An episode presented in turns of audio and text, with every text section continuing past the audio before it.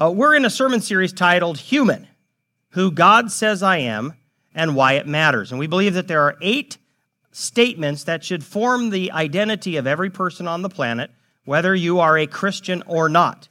And these eight statements are as follows Number one, I was made on purpose for a purpose. Number two, I am made in God's image and am therefore valuable.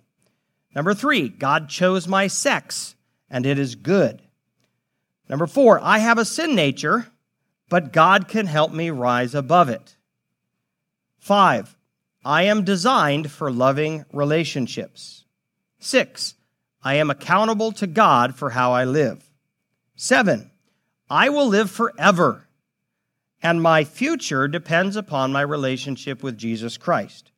And then finally, I am designed to know God and make him known.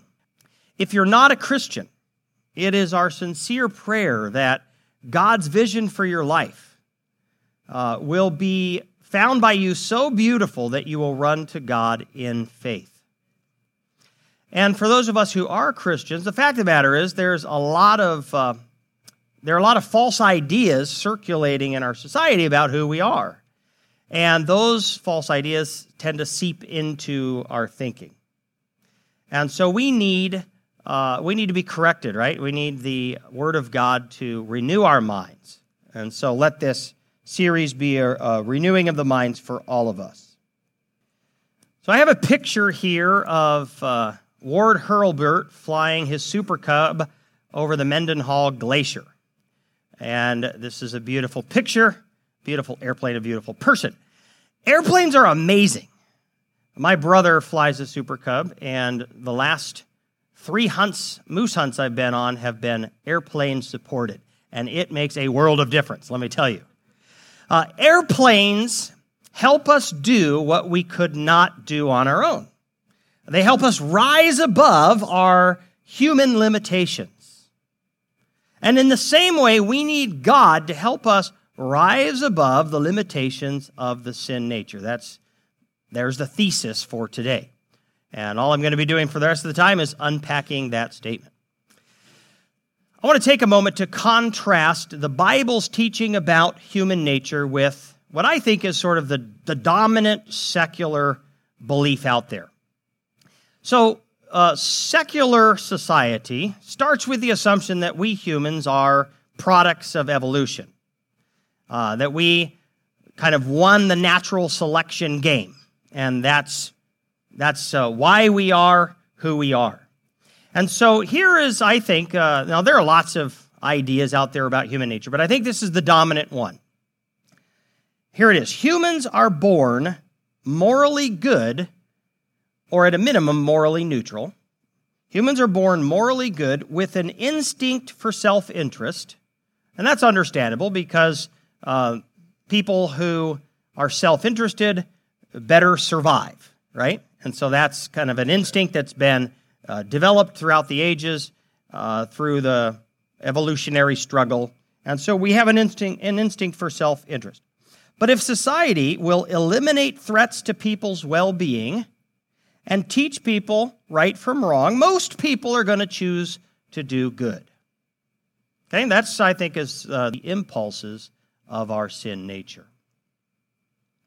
I want to unpack these statements with two questions. And the first question is this uh, Why do we act badly?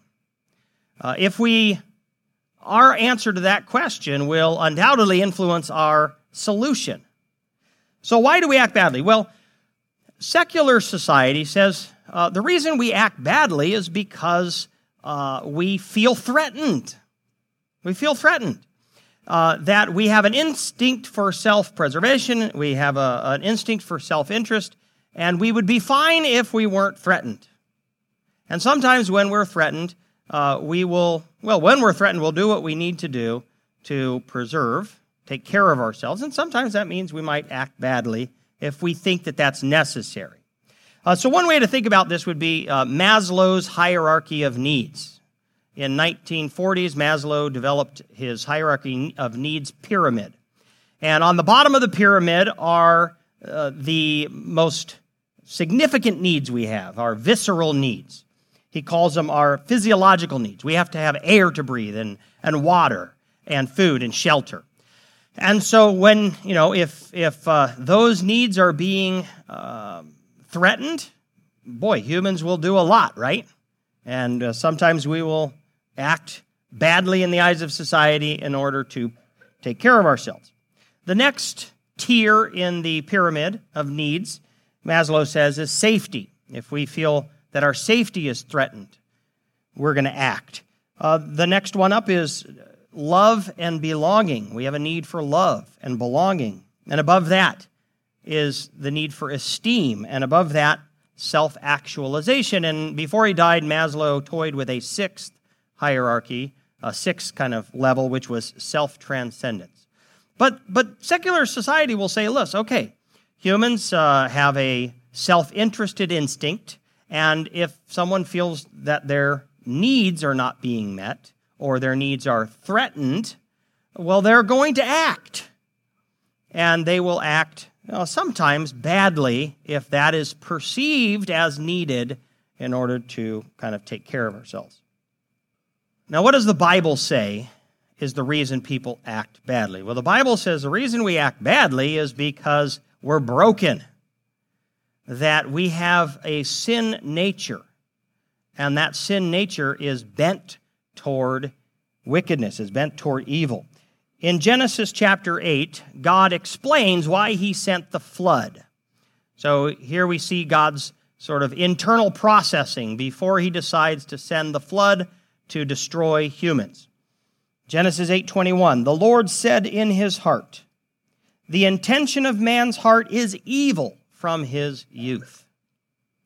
And so God sent the flood and wiped out everybody except for Noah and his family. Now Noah and his family also had a sin nature, and that sin nature wasn't wiped out by the flood.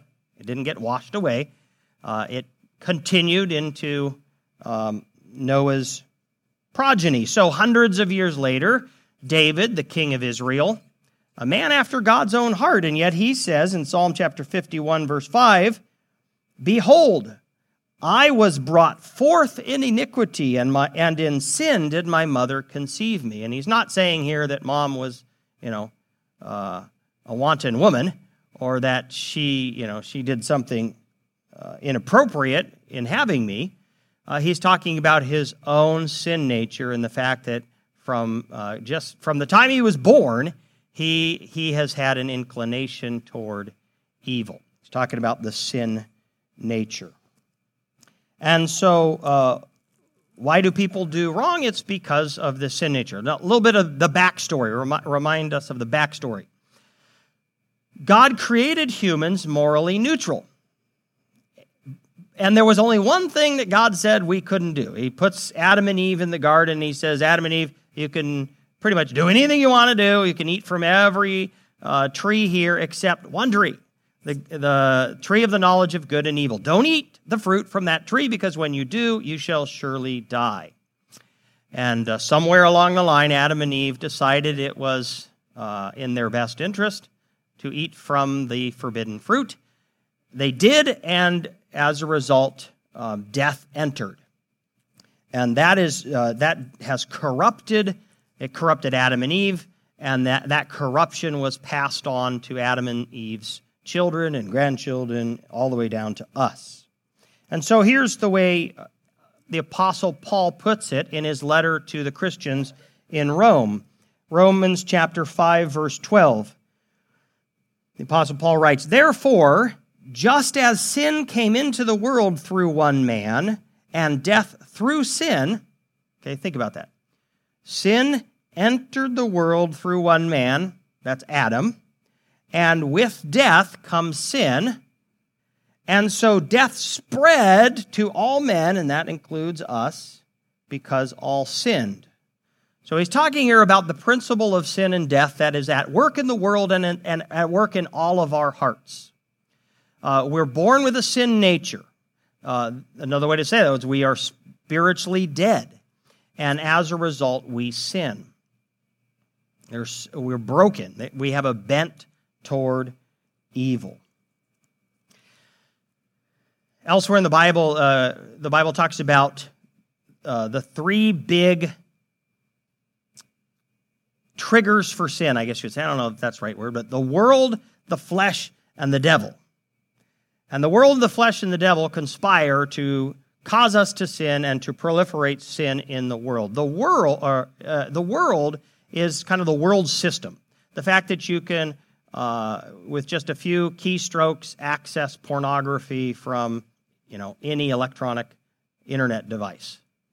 Uh, it's the fact that there are prostitutes. It's the fact that there is injustice and that there is famine uh, and that there is economic insecurity in the world. Okay, so the world, and then the flesh is our own uh, brokenness, our own proclivity or bent toward evil. And then the devil, uh, a fallen angel, and his demons, also fallen angels, who are actively trying to get us to sin.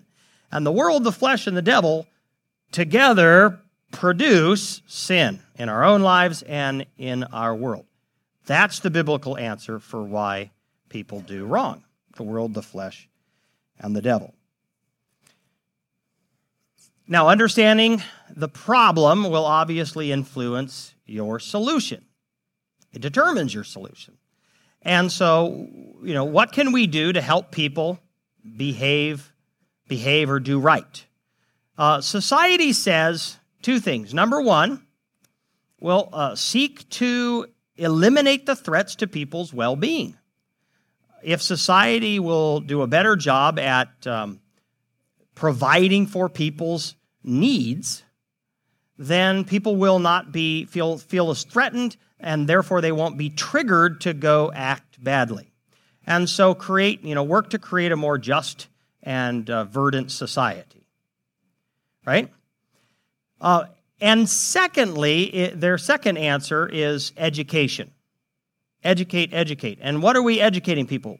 We need to help people understand that it's ultimately in all of our best interests if we will agree to sort of treat other people the way we want to be treated. Now, I think that for secular society, morality is ultimately about personal rights. Uh, what society society doesn't recognize things as uh, secular society doesn't recognize things as being sort of right or wrong in the eyes of God. It's just it's it's what is morality? Morality is look, there are some things that I want to be free to do and I don't want you to do to me. And so I have a, a rights bubble, and I understand that I need to I need to grant that to you. I'll, I will agree not to violate your rights if you don't agree if you will agree not to violate my rights. And that's, I think, morality for secular society, which is uh, why we have the United Nations uh, Declaration of Human Rights. Essentially, that's what it's doing. What can well, let's all get in a room. Let's all uh, let's all agree on. You know, James, what is it that you want reserve? You know, what rights do you want? Okay, I can agree. I want those myself. I won't violate yours. You won't violate mine. That's morality today. And so society says we got to teach people uh, that we are all better off by not violating each other's rights. Now, these, this is not wrong in and of itself. I think that uh, God calls us to pursue justice in society, right? And to uh, elevate uh, everyone's economic situation. And there's no doubt in a more just, verdant uh, society will have fewer triggers uh, towards uh, for basically the world has less ammunition to trigger the flesh. We agree with that.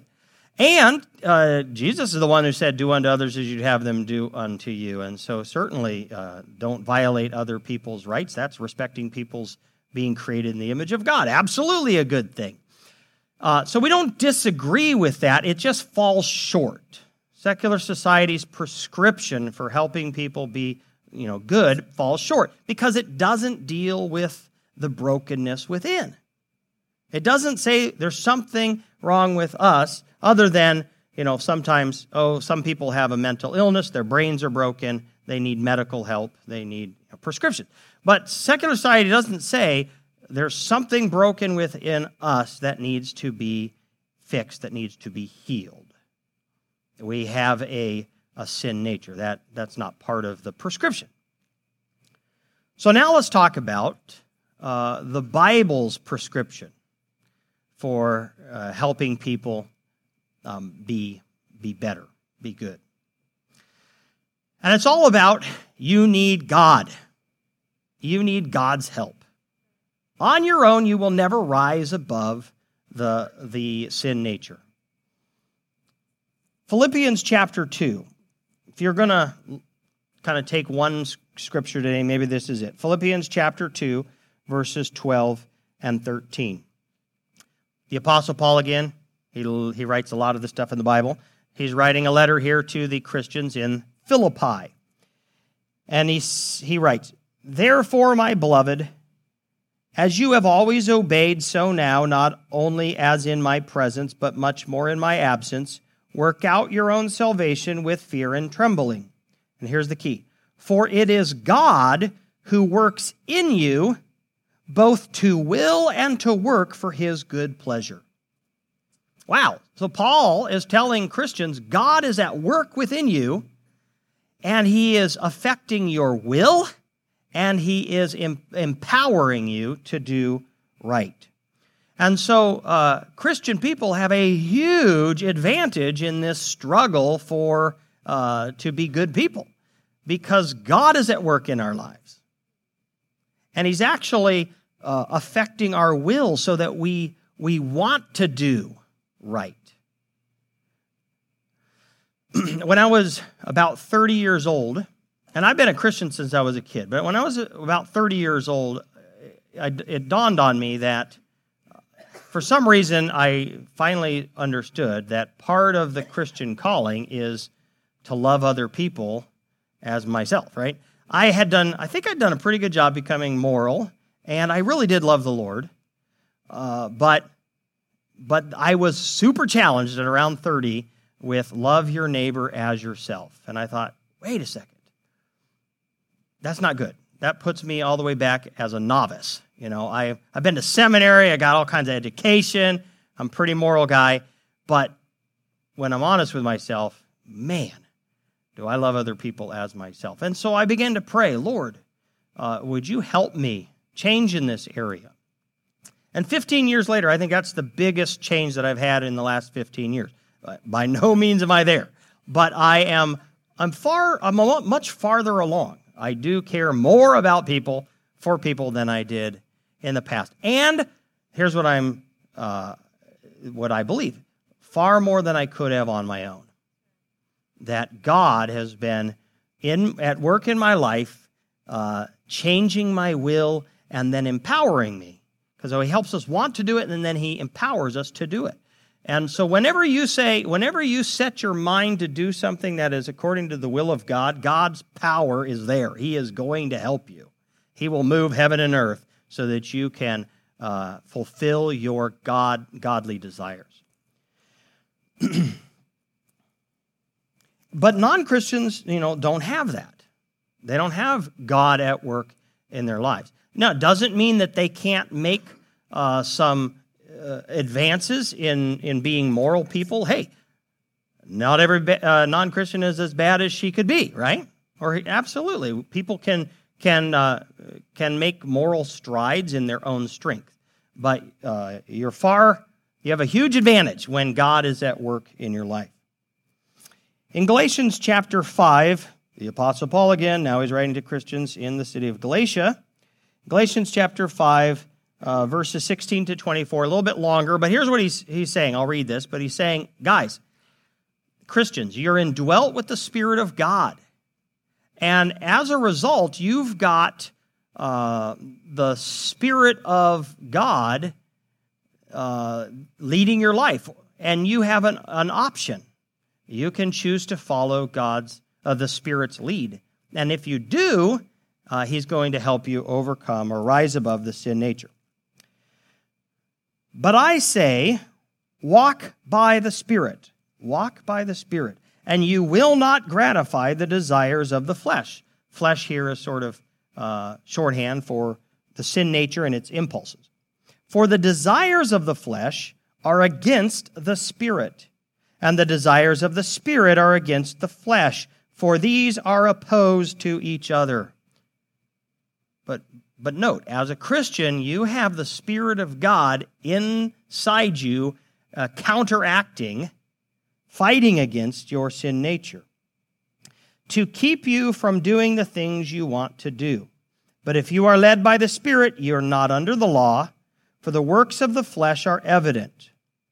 So here are the works of the flesh. Here's what the, here's what the uh, sin nature will produce in our lives unchecked sexual immorality, impurity, sensuality, idolatry, sorcery, enmity, strife, jealousy, fits of anger rivalries, dissensions, divisions, envy, drunkenness, orgies, and things like these. Things like these. That's not an exhaustive list, guys. I'm just pointing you toward, is what he's saying. It's this kind of stuff. I warn you, as I warned you before, that those who do such things will not inherit the kingdom of God. But the fruit of the Spirit, okay, so if you're uh, if you're letting the sin nature just go rampant and you're following the, uh, the impulses of the sin nature, that's where it takes you. But the fruit of the Spirit, if you, let the, if you walk by the Spirit, let the Spirit have control of your life, it's love, joy, peace, patience, kindness, goodness, faithfulness, gentleness, self control. Against such things, there's no law. In other words, uh, God is happy with those things. Let those things proliferate in your life. And those who belong to Christ Jesus have crucified the flesh with its passions. So the point, you see, the point here is man, um, Christian people have the power to become the most moral people in the world. And, so, and I think it's a good thing that society has expectations. And uh, Christians are supposed to be good, and then they call us hypocrites when we're not. And you know what? That kind of societal pressure is probably not bad for us. There's a reason they expect that, and we should expect that of ourselves. John chapter 7, verses 33 to 39, here is Jesus telling us how we get the Spirit of God uh, to indwell us. It doesn't happen automatically. Jesus says, on, or um, so here is John the Apostle uh, giving his account of the life of Christ. It's his gospel. On the last day of the feast, the great day, Jesus stood up and cried out. So John's telling us what Jesus said.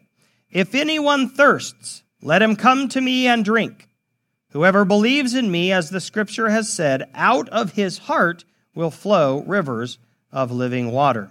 That's awesome. Uh, in the Old Testament, God promises, I'm going to come and put a new heart within you by my Spirit. Now, this Jesus said about the Spirit, whom those who believed in him were to receive, for as yet the Spirit had not been given, because Jesus was not yet glorified. So, how does one get the Spirit? By believing in Christ. He said about the Spirit, whom those who believed in him were to receive. You want to receive the Spirit of God, you must believe in God's Son, Jesus Christ. Repent of your sins and put your faith in Christ, and then the Spirit of God will come and be at work in your life. All right, I'm going to now hit what I think are three big takeaways of this topic. The first one, uh, we've kind of hit a little bit, but it's those indwelt with God's Spirit have a huge advantage in the struggle to be moral. Uh, non Christians can uh, make advances in morality. They can. They can become pretty, you know, pretty darn moral people. But they're doing it in their own strength. And how, how much uh, better off we are, what a huge leg up we have when God is at work in our lives, uh, adjusting our will and empowering us to do what is right. Number two, I'm going to sit on this for a little bit. Number two, we can be moral in our own strength, but apart from Jesus Christ, we cannot be righteous. So, on your own, apart from God, you can become, you know, quite moral. But you cannot be righteous. And there's a difference. Righteousness has to do with how God sees us and what God declares about us. And God, you will not be declared righteous by God uh, apart from faith in Jesus Christ. That's just the case. Uh, and first off, it's because you can't be good enough. You might become more moral, but, but God's standard is perfection. And no person on the planet, even the Christian person, this side of heaven attains moral perfection. In Romans chapter 3, Apostle Paul again writing into the Romans. None is righteous, no, not one. That includes you, that includes me. No one understands, no one seeks for God. All have turned aside. Together they've become worthless. No one does good, not even one. And a few verses later, we reread, For all have sinned and fall short of the glory of God. So you might make, uh, you might improve uh, in your morality, you might become a better person, but you're never going to attain God's standard of perfection. So God will always declare you sinful and having fallen short. You, you will not be declared on your own righteous before God. Paul is talking about the Jews who were very zealous uh, to be moral in his day. In Romans chapter 10, he says to his fellow Christians, Brothers, my heart's desire and prayer to God for them, them being the Jews, is that they may be saved. For I bear them witness that they have a zeal for God, but not according to knowledge. For being ignorant of the righteousness of God and seeking to establish their own righteousness, they did not submit to God's righteousness. For Christ is the end of the law for righteousness to everyone who believes. So here's what Paul's saying Look, the Jewish people, I can testify because I came out of that. They are zealous for God and they are, they are uh, passionately trying to be moral. They're trying to establish their own righteousness, but it's not going to work. There is only one path to being declared righteous, and that is by putting your faith in God's Son, Jesus Christ. And to try to uh, win God's approval through your own efforts Paul says is a failure to submit to God's righteousness. Isn't that interesting? It, it's a failure to su- submit. It flows out of a rebellious heart. Because God says, I have provided a way to be righteous, and that's by uh, receiving the gift of salvation that my son offers. And so to try to do it on your own apart from, from my son is actually a failure to submit. So, what is, what is it that, why is Christ the end? Here's why. Jesus Christ is the only man, the only person to have ever lived a completely righteous life. And God offers, when we put our faith in Christ, his righteousness is credited to our account. We become, we, we become clothed with the righteousness of Christ. So you can be as moral as, as you can be, and I'm not saying that that's not impressive. But God will never declare you righteous on your own efforts. It's, it's only when we say, I can't on my own, and Christ, please, I want your righteousness to be mine. And then we stand uh, righteous in the eyes of God, declared righteous by Him. And it makes all the difference because that's what opens up access to a relationship with God, right? Our relationship with God is not dependent upon our own effort, it's dependent upon the already finished work of Jesus Christ. And so, okay, so let me talk very candidly, or uh, just very clearly. If you're not a Christian, um, do you understand that you cannot be declared righteous apart from Jesus Christ? You've got to wrestle with that. But God, God wants you to uh, receive the gift of salvation that Jesus offers. Final takeaway the sin nature remains with us until we die, but God can help us rise above it. This is important to understand as Christians. Yes, the Spirit of God lives within us. Yes, God is transforming us. Uh, but that sin nature is with us as long as we inhabit the body. It will be removed from us when we die and rise again in our, in our new resurrected bodies. But for the rest of our earthly life, there is this principle of sin and death at work within us. We have the Spirit of God who can empower us to rise above it, but we have to, you know, we have to struggle with the sin nature day in and day out for the rest of our lives.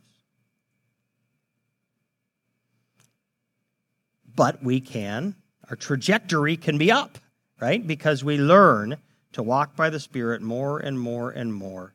And, uh, and even though we're constantly um, taking new ground, it's pretty awesome to have a lot of the ground behind us already taken by God. Make sense?